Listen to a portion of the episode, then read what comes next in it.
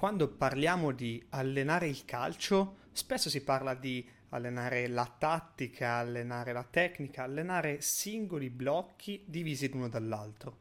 E poi invece esistono persone come Domenico Gualtieri che del calcio sistemico, di una maniera integralista di vedere le cose, fanno il loro credo e lo portano nei settori professionistici più alti d'Italia. Oggi siamo appunto con Domenico Gualtieri. Non resta che mettervi comodi e ascoltare quello che Domenico ha da dirci. Sigla! Sì, lo so, ti aspettavi le solite chiacchiere da bar sul calcio, ma questo è cambio di campo. Marco e Andrea stanno per portarti in tutto un altro gioco. Allora ragazzi, siamo qui con Domenico Gualtieri. Eh, ormai diciamo che non ha neanche bisogno di presentazioni, ti abbiamo sentito Domenico al nostro convegno di calcio che impresa, abbiamo parlato più volte di te quindi magari ti chiedo di presentarti velocemente e poi andiamo subito dritti verso quello che ci dobbiamo dire perché, come dire, è probabile che rimarrete attaccati per un po' di tempo a ascoltare questo eh, episodio. Sì, sì. Speriamo, speriamo di non annoiarvi. E, beh, presentarmi è... sarebbe molto lungo in realtà. Proviamo a fare una roba molto veloce. Ho lasciato, che... ho lasciato, a te l'onere e l'onore di questa esatto, cosa apposta, no, apposta perché se lo facevo io finiva l'episodio. Chiaro. Beh, allora, laureato in scienze motorie, laureato perché dopo l'ISEF, perché sono ancora uno di quelli che aveva fatto l'ISEF poi ho preso la laurea quadriennale facendo tutti i percorsi integrativi possibili, eh, diplomata a Coverciano come preparatore atletico e quando ero giovane volevo fare o l'insegnante oppure l'allenatore professionista. Cominciato a fare l'insegnante, che era una cosa che mi piaceva molto, a scuola proprio, scuola media, e e poi in realtà sono riuscito a fare allenatore professionista e quindi poi mi sono indirizzato su quella strada lì. E l'allenatore professionista nel calcio, anche se in realtà io forse venivo dal mondo della pallavolo, perché lo sport che quando avevo una media età avevo praticato di più era la pallavolo, probabilmente era lo sport di cui ero più appassionato, però ho pensato che per fare l'allenatore professionista nella pallavolo fosse troppo difficile e, e, così ho deciso di fare il preparatore atletico nel calcio, anche qui il preparatore atletico perché? Perché non essendo stato un ex calciatore eh, non c'era verso, cioè non c'era possibilità. Poi vennero i tempi di sacchi per cui ci fu l'illusione che anche uno che non aveva fatto il giocatore a un certo livello potesse fare l'allenatore. In effetti è così, ci sono delle, delle, delle eccezioni diciamo, ma per lo più i grandi allenatori sono, sono ex calciatori.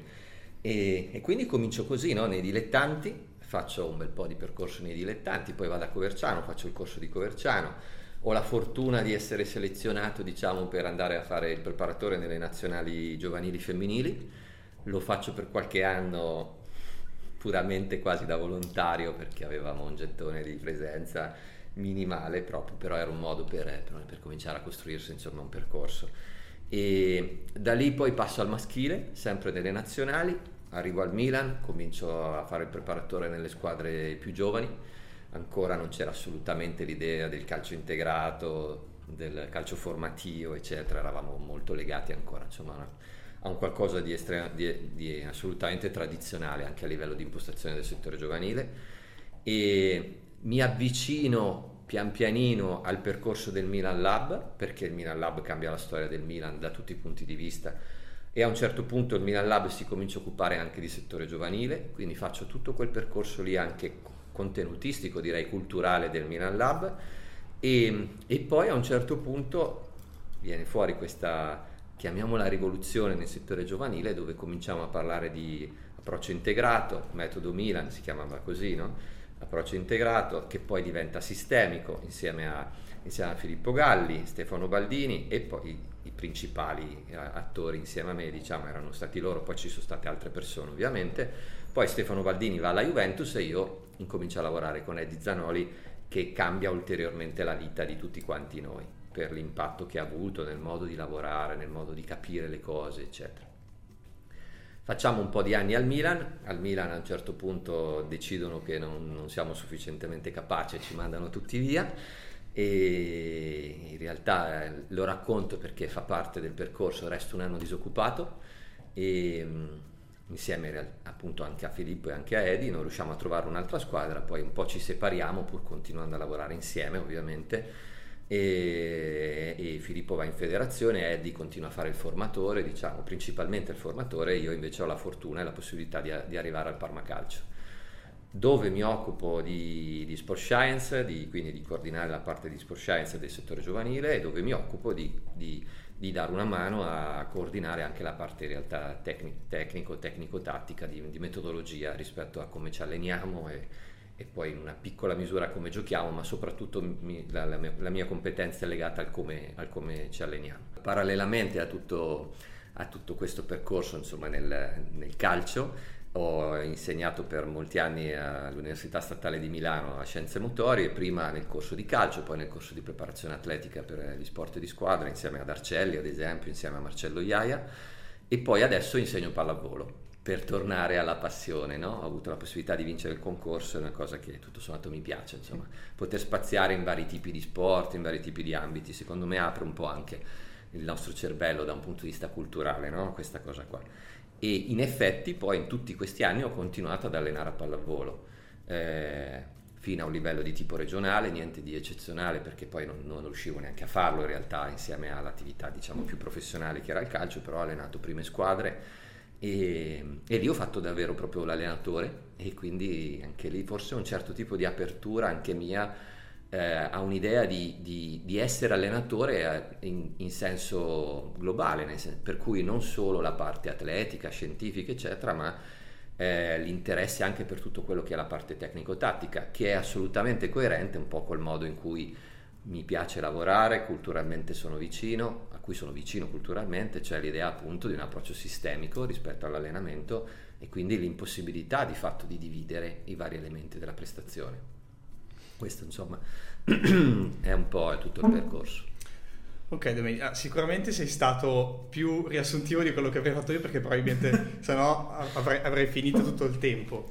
Eh, a me piace sottolineare di come eh, tu Domenico in realtà nonostante vieni da una formazione che in un certo senso possiamo dirlo eh, di qualche anno fa, ti sei, ti sei formato durante tutti questi anni e oggi sei arrivato a parlare di calcio sistemico. E a me piace sottolinearlo perché tante volte culturalmente invece non avviene questo, soprattutto nei confini nazionali.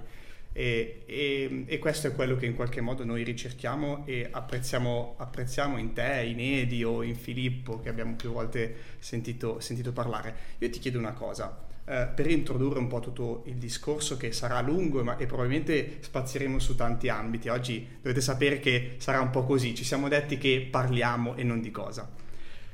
Cosa si intende per approccio sistemico? Perché poi è una parola che eh, tanti nel vostro team, chiamiamolo così, viene utilizzata molto eh, e a volte però ho sentito da parte di chi ascolta una declinazione un po' diversa. Allora te la rivolgo a te però ci proviamo, nel senso che è ovviamente è complicato. Io non, non, eh, come amiamo dire un po' tutti quanti noi, nessuno di noi è davvero uno scienziato, per cui ci mancano un'infinità di pezzi di, di competenza, di comprensione delle cose per poter effettivamente capirle forse fino in fondo. Eh, quello che noi abbiamo fatto eh, è stato probabilmente sperimentare, cioè noi abbiamo capito le cose sperimentandole e, e quindi lo diciamo sempre, no? da dentro a fuori, è il modo in cui noi eh, tendiamo a voler allenare, ma è anche il modo in cui noi abbiamo capito, probabilmente. Per cui abbiamo sperimentato, abbiamo sperimentato un certo modo di lavorare insieme, tra di noi, con tutte le persone che lavoravano con noi, e poi abbiamo eh, sperimentato un certo modo di allenare. E, ehm, sistemico è un, è un termine com- mm, difficile da comprendere. Poi spesso si parla di sistemi di sistemi, no? Ciascuno di noi è un sistema, sicuramente, anche da un punto di vista fisiologico, questa è una cosa evidente, che siamo un sistema. Noi stessi siamo un sistema di sistemi, no? Il sistema cardiocircolatorio, ad esempio, è uno dei pezzettini che ci compongono, che però lavora appunto in maniera sistemica con tutto il resto del, eh, del nostro corpo. E, e questo è davvero la chiave, credo, per comprendere come funzioniamo e quindi poi per comprendere come probabilmente dobbiamo approcciarci rispetto all'apprendimento, all'allenamento. Eh, niente funziona in maniera isolata. Se noi pensiamo anche esclusivamente appunto a noi stessi da un punto di vista fisiologico, niente lavora in maniera isolata. È evidente a chiunque di noi, anche se non ha studiato, no? di come il, eh, la nostra fisiologia sia ad esempio influenzata dal nostro cervello, dal nostro stato d'animo, dalle nostre emozioni e, e, e ciascun pezzo della nostra fisiologia è influenzato da tutto il resto, no? da tutti i vari elementi che compongono appunto il nostro corpo. Eh, quindi noi siamo così, siamo un sistema di sistemi.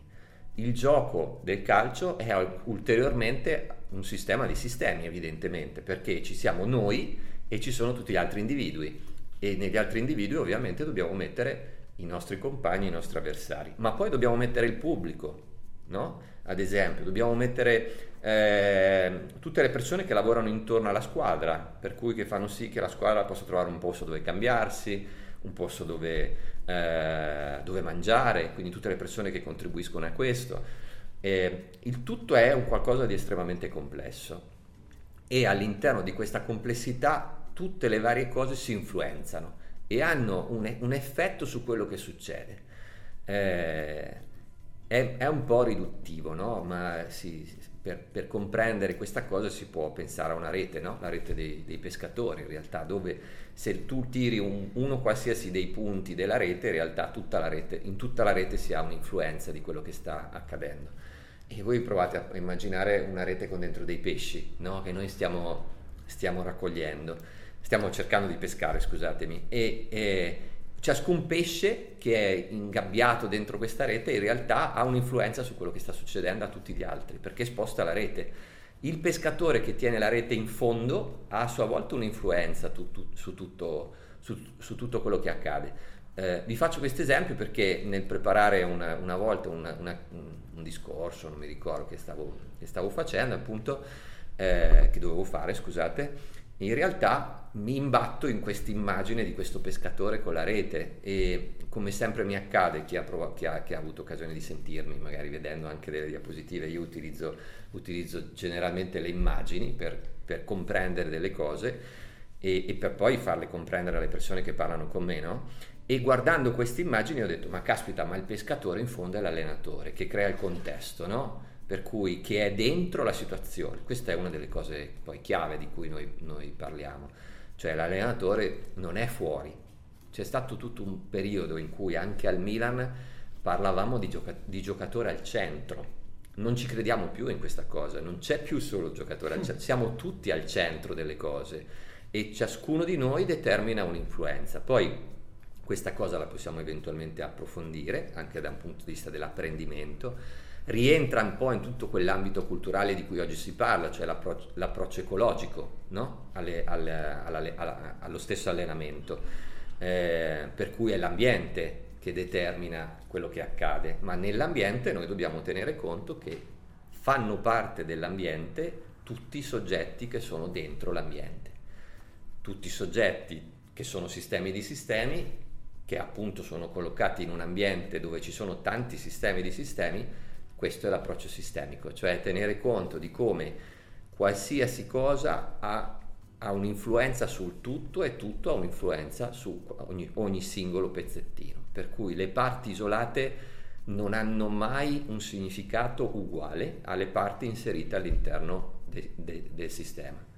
E questo è l'elemento chiave. Noi dobbiamo sapere che nulla lavora in maniera isolata. Una domanda. Mm, me mi ha sempre affascinato il fatto da come nascono le cose, no?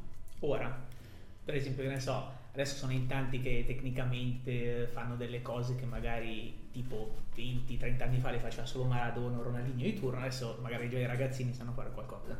Volevo capire una cosa, questo modo di approcciarsi, no?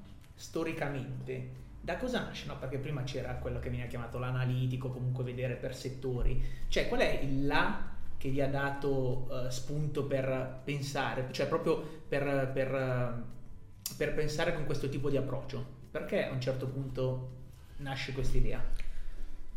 È difficile da dire perché mh, mm, non, è vero che almeno io per esempio funziono così, cioè ci sono dei momenti in cui mi si accende, io lo dico, lo, lo racconto in questa maniera, mi si accende una luce, da quel momento in poi ho cominciato a capire una cosa che poi però si evolve evidentemente no? nella sua comprensione, per cui sì, c'è un momento in cui io capisco che qual è la strada in cui devo cominciare a ragionare e poi un pezzettino per volta quella idea lì si costruisce. Però quel momento lì è, è, è frutto di ciò che è accaduto precedentemente, di cose, eventi, eh, situazioni che hai visto, appunto immagini che sono accadute precedentemente.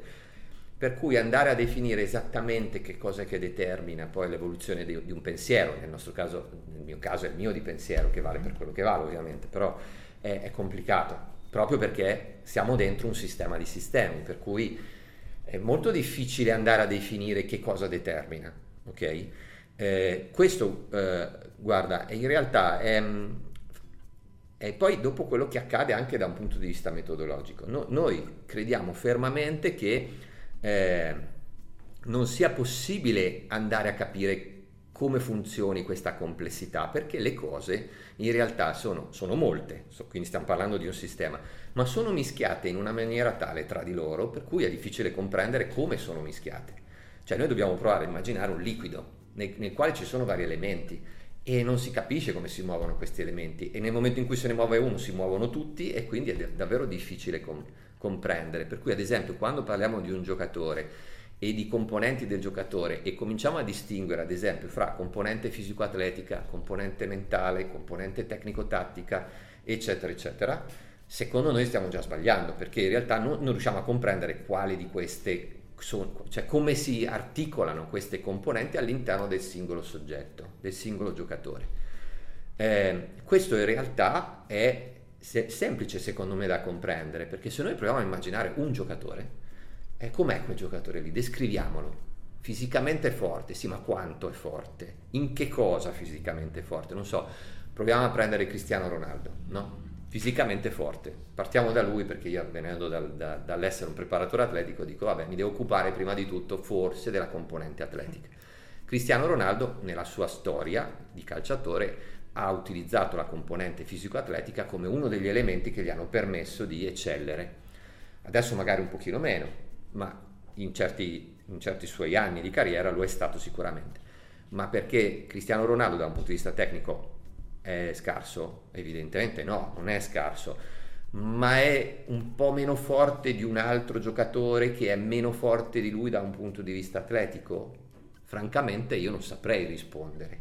Cioè dove si fermi la sua competenza tecnica o tattica e dove invece eccella la sua componente fisica. È uno degli elementi che stanno dentro e che si mischiano in, maniera, in una maniera che non riusciamo a comprendere, non potremo mai definire quanto la componente fisica effettivamente, ad esempio, possa aiutare un giocatore ad eccellere, perché si interseca con tutte le altre, per cui è appunto in una maniera che non è comprensibile e in una maniera che ogni volta è diversa, e è diversa nei differenti giocatori, evidentemente, ma in realtà è diversa nel singolo giocatore nel percorso della sua storia, perché all'interno di un approccio ecologico e sistemico, in realtà il giocatore stesso agisce all'interno di questo sistema in maniera differente nell'andare avanti del tempo, perché il suo agire nel sistema è legato alla sua storia.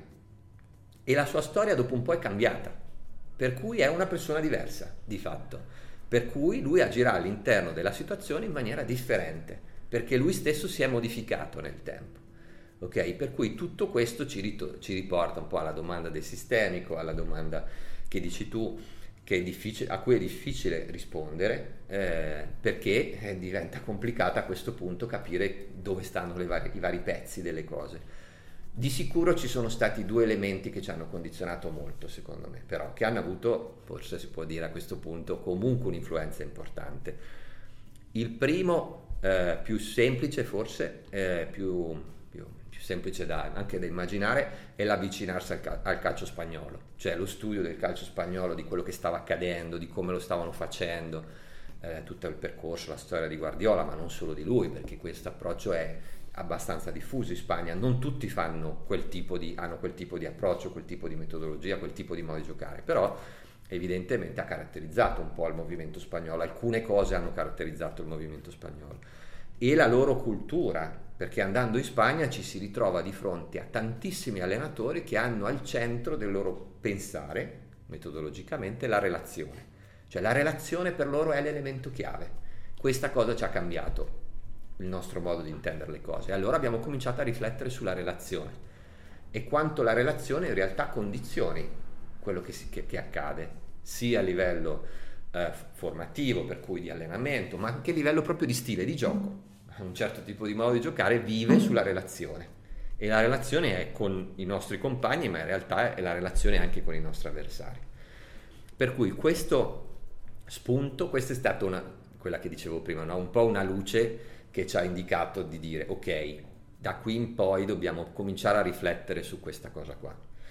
Il secondo elemento, secondo me, è stato lavorare insieme a Caterina Gozzoli, che è una psicologa dell'Università Cattolica, con cui noi abbiamo lavorato ai tempi del Milan e che ci ha aperto alla, com- alla conoscenza, alla competenza, seppur parziale evidentemente, di come funzioni l'apprendimento, per cui abbiamo cominciato a ragionare su come funzionasse l'apprendimento insieme a lei, che ci è stato un po' da guida da questo punto di vista, e ancora oggi ci è da guida, nel senso che nel momento in cui noi ci spostiamo ad esempio dal, dal costruttivismo scusatemi, al costruzionismo, che sono due modi due, di intendere l'apprendimento in maniera un pochettino diversa, eh, è Caterina Gozzoli che ci aiuta a fare questo tipo di percorso. Dopodiché eh, noi lavorando insieme a lei, per cui qui torna sempre un po' questo noi, no? il gruppo di lavoro, persone che si formano insieme, lavorando insieme si formano. E, tut- e vedete, è tutto un ritornare sempre allo stesso discorso, alla relazione quindi,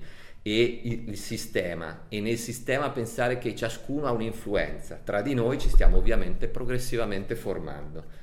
Questo ci porta probabilmente ad essere diversi da quello che eravamo appunto vent'anni fa, no? la, la, l'apertura, l'apertura del pensiero a continuare a riflettere sulle cose, a subire l'influenza degli altri. Allora, una delle differenze, poi io qui non posso andare in profondità perché ci stiamo cominciando a lavorare adesso e io stesso non, non ho la comprensione de- precisa no? di quello che, su cui in questo momento stiamo effettivamente ragionando. La differenza fra fra il costruttivismo e il costruzionismo. Nel costruttivismo l'ambiente è fondamentale, quindi l'approccio ecologico, eccetera, cioè è l'essere inseriti, immersi in un ambiente che determina che il tuo apprendimento vada in una direzione piuttosto che in un'altra. Il, il costruzionismo ci dice sì, ma nell'ambiente ciascuno con la sua storia. Entra dentro la parte storica, per cui proprio il fatto che costantemente noi ci stiamo modificando e quello che abbiamo vissuto attraverso l'ambiente in realtà determina quello che siamo. Quindi tutti inseriti dentro e tutti poi partecipi di quello che sta accadendo, per cui nel costruzionismo in realtà tutti siamo inseriti dentro il contesto e sappiamo che lo stiamo modificando. Da questo punto di vista ci ragionavamo con Eddie l'altro giorno, è proprio lui che mi dà questo spunto per comprendere un pezzettino eh, e lui dice guarda Domenico tu ti devi immaginare che noi in realtà lo facevamo nel momento in cui noi facciamo video analisi con i giocatori e chiediamo a loro di darci le chiavi di interpretazione noi lo stiamo facendo non per formare loro a diventare dei videoanalisti, ma per renderli partecipi del processo di formazione. Per cui quello che diranno loro e il modo in cui loro interpreteranno cambierà il percorso della storia, della nostra storia, no? formativa oppure di, in questo caso di gioco, di formazione rispetto al gioco. Questo è l'elemento chiave su cui probabilmente il calcio italiano deve fare ancora un pezzettino in avanti forse il calcio in senso generale. E qui vi racconto l'episodio che noi appunto ogni tanto raccontiamo, che è stato un altro degli elementi, forse dei punti illuminanti, quando noi chiacchierando con Sergio Navarro, eh, metodologo del, del, Levante, in realtà persona fantastica, straordinaria tra l'altro, ehm, chiacchieriamo insieme a lui e lui ci racconta, ci fa vedere delle, dei, un filmato e poi ci dice che cosa avete visto, no? E in questo filmato in realtà c'è tutta la squadra del Levante nella partita prima, uh, nel, nel pre-partita contro il Real, Madrid, Real Madrid, per cui non esattamente una partita eh, non significativa per loro, ordinaria, e, e, si vede tutta la squadra in cerchio su queste sedie che sta facendo videoanalisi e gli allenatori seduti in mezzo agli altri. E la videoanalisi la fanno tutti, tutti. Per cui questa cosa Sergio la sperimenta in prima squadra, Serie A spagnola, partita contro Real Madrid. La sperimentano e si accorgono dell'efficacia di questo tipo di, di approccio formativo, perché comunque quando parliamo di giocatori di, di, Serie A e stiamo allenandoli, in realtà li stiamo costantemente formando, esattamente come un giocatore giovane. e secondo loro funziona benissimo. Questa cosa è assolutamente coerente con un approccio eh, appunto formativo di tipo costruzionista, insomma, costruzionistico, scusate.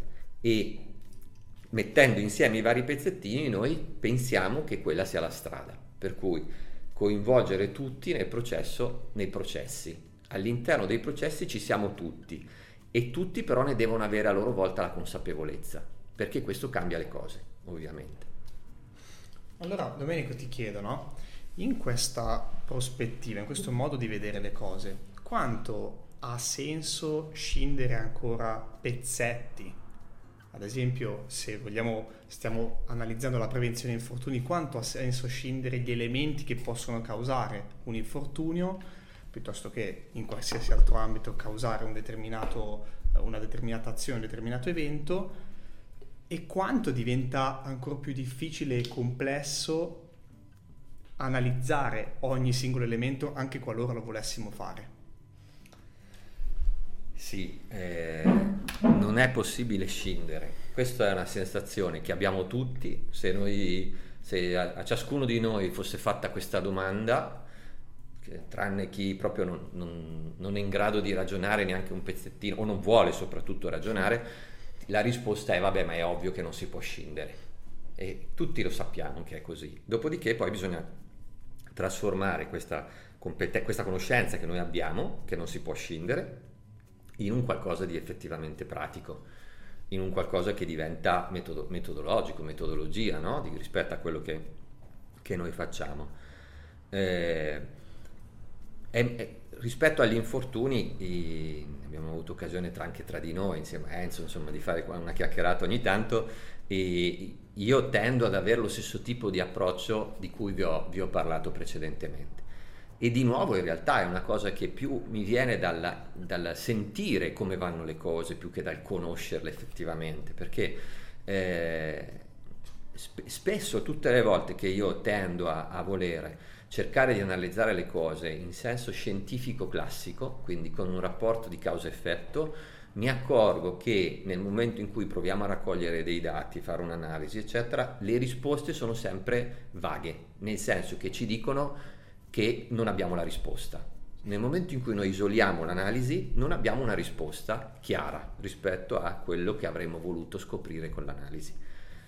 Parlando di infortuni, ad esempio, uno dei, degli, degli, strumenti che vengono utilizzati in questo momento è utilizzare il carico, ragionare sul carico, no? riflettere sul carico dell'allenamento, per cui si utilizzano eh, ad esempio le scale di Borg, quindi per valutare il carico carico interno dell'allenamento, piuttosto che si utilizzano i sistemi GPS per valutare il carico esterno dell'allenamento e a, a, queste, a questi, queste, informazioni che si cerca di raccogliere vengono spesso, in alcuni casi, insomma non spesso, abbinate anche delle, delle informazioni preventive, per cui si utilizzano le scale di disponibilità all'allenamento, cioè quanto, sei, quanto ti senti pronto ad allenarti e quanto ti senti di aver recuperato rispetto all'allenamento precedente. Per cui tutta una serie di informazioni che già sono in realtà globali, non sono solamente analitiche, no? Perché nel momento in cui io ti chiedo eh, tu sei pronto ad allenarti oppure no, ti senti pronto, è chiaro che tu stai facendo una valutazione globale di te stesso, non analitica. Per, però mettendo insieme tutte queste cose si ha la, la, la, la speranza di poter andare a definire la possibilità di un giocatore di infortunarsi oppure no. Per cui io raccolgo tutta questa serie di informazioni, queste informazioni vanno tutte nella stessa direzione, cosa che non succede spessissimo, però ipotizziamo che vadano tutte nella stessa direzione e mi dicono che tu oggi sarebbe meglio che non ti allenassi, perché il tuo RPE della giornata precedente di allenamento è molto alto, delle settimane precedenti, della settimana, quello che voglio valutare è alto, per cui tu mi stai dicendo che hai fatto tanta fatica negli allenamenti precedenti tuo, la tua disponibilità all'allenamento è bassa, per cui tu mi stai dicendo che non ti senti tanto pronto ad allenarti e, mm, e, e il tuo carico esterno pure effettivamente è stato alto, ok? Per cui tu hai fatto tanti metri, tanti metri ad alta intensità, tanta potenza metabolica, hai, hai speso tanti watt, eccetera, eccetera. Tutti dati coerenti nel dirmi che tu tendenzialmente sarebbe meglio che non ti allenassi, ok? Però tu vieni da me e mi dici guarda, io sono stanco, non, non sono sicuro di, di, essere pronto ad allenarmi. Effettivamente sono, cioè, ho fatto tanto lavoro nelle settimane precedenti, però io ci tengo a fare questo allenamento, cioè ho voglia perché poi domenica c'è una partita importante, io penso che il mister voglia, voglia schierarmi e secondo me mi fa bene fare qualcosa, per cui io ti prendo e ti metto dentro l'allenamento. Io vi dico che probabilmente quel giocatore lì non si farà male, difficile che si faccia male, perché si, si metterà dentro l'allenamento tenendo conto di come sta e autoregolandosi rispetto a come effettivamente lui, lui sta. Eh, è quasi più probabile che, mi, che, si faccia male un giocatore che ha la sensazione di stare bene e per cui va a fare un allenamento senza consapevolezza, di fatto. E quindi in quel momento lì lui, lui si fa male. Nel, nella mia storia di raccolta di dati vi posso garantire che eh, ci sono tutte le mille possibili varianti, nel senso che c'è il giocatore che si infortuna ed effettivamente era stanco, mi aveva detto che era stanco, aveva fatto un sacco di lavoro, per cui teoricamente era in sovraccarico di allenamento. C'è il giocatore che invece nelle stesse medesime situazioni, come abbiamo appena detto, non si fortuna e viceversa ci sono giocatori che teoricamente sono riposati e stanno bene che si, fo- si infortunano, più tutte le mille varianti che ci sono in mezzo. Okay? Per cui diventa davvero, davvero molto, molto complicato e da questo punto di vista di nuovo forse per me fu illuminante una, un articolo che, che, lessi di qualche anno fa, neanche troppo, troppo vecchio, pubblicato da, da Extran che fa un sacco di lavori di, di, statistica sugli infortuni attraverso un progetto del, dell'UEFA. Uno di questi lavori ad esempio evidenziava come eh, su, su, su, un'indagine fatta su, mi sembra, eh, su, su, campionati di, di, di, primo livello, per cui tutte squadre di, di, alto livello, di Serie A, di vari campionati europei, ehm, per cui potenzialmente da, da, un punto di vista di campione della ricerca insomma, decisamente significativo. Okay? Eh, in questo studio si evidenziava come l'elemento chiave per la prevenzione degli infortuni fosse la capacità dell'allenatore del, dello staff degli allenatori di entrare in comunicazione col giocatore e ascoltare quello che il giocatore gli stava dicendo cioè di quanto si sentisse bene o male, di come si potesse allenare e assecondare lo sta, il sentito del giocatore, diciamo. Questa è un po' una sintesi ovviamente del, del lavoro, però per me questo fu illuminante perché mi, mi riportò sempre un po' a, a, a, mettere insieme tutti i vari pezzi rispetto a un certo tipo di idea, per cui l'importanza della relazione, l'elemento chiave della relazione nell'allenamento, l'elemento chiave della relazione e quindi anche in realtà nella prevenzione degli infortuni e poi il fatto che appunto eh, il mio parlare con l'allenatore diventa chiave per il mio non infortunarmi, caspita se non è sistemico questo, perché potenzialmente non dovrebbe esserlo, nel senso che se uno sta bene fisiologicamente non si infortuna. E invece non è così perché anche solo il fatto probabilmente di non avere un canale di comunicazione aperto con il mio allenatore, i miei allenatori, mi porta ad avere, immagino, uno, uno, uno, una disposizione all'allenamento differente rispetto a quella in cui io mi trovassi con una sintonia con le persone che mi stanno allenando. Per cui già solo questo probabilmente fa sì che io mi infortuni di più. Cioè il mio sentirmi, uh, uh, come dire, accolto dai miei allenatori, no? In una certa misura. Ragazzi, il primo episodio con Domenico Gualtieri, o meglio la prima parte di questo episodio, è finita. Ci risentiamo giovedì prossimo per la seconda parte. Se l'episodio ti è piaciuto, iscriviti al podcast per rimanere sempre aggiornato e condividi questo episodio con qualcuno che pensi possa essere interessato. Noi ci sentiamo al prossimo episodio.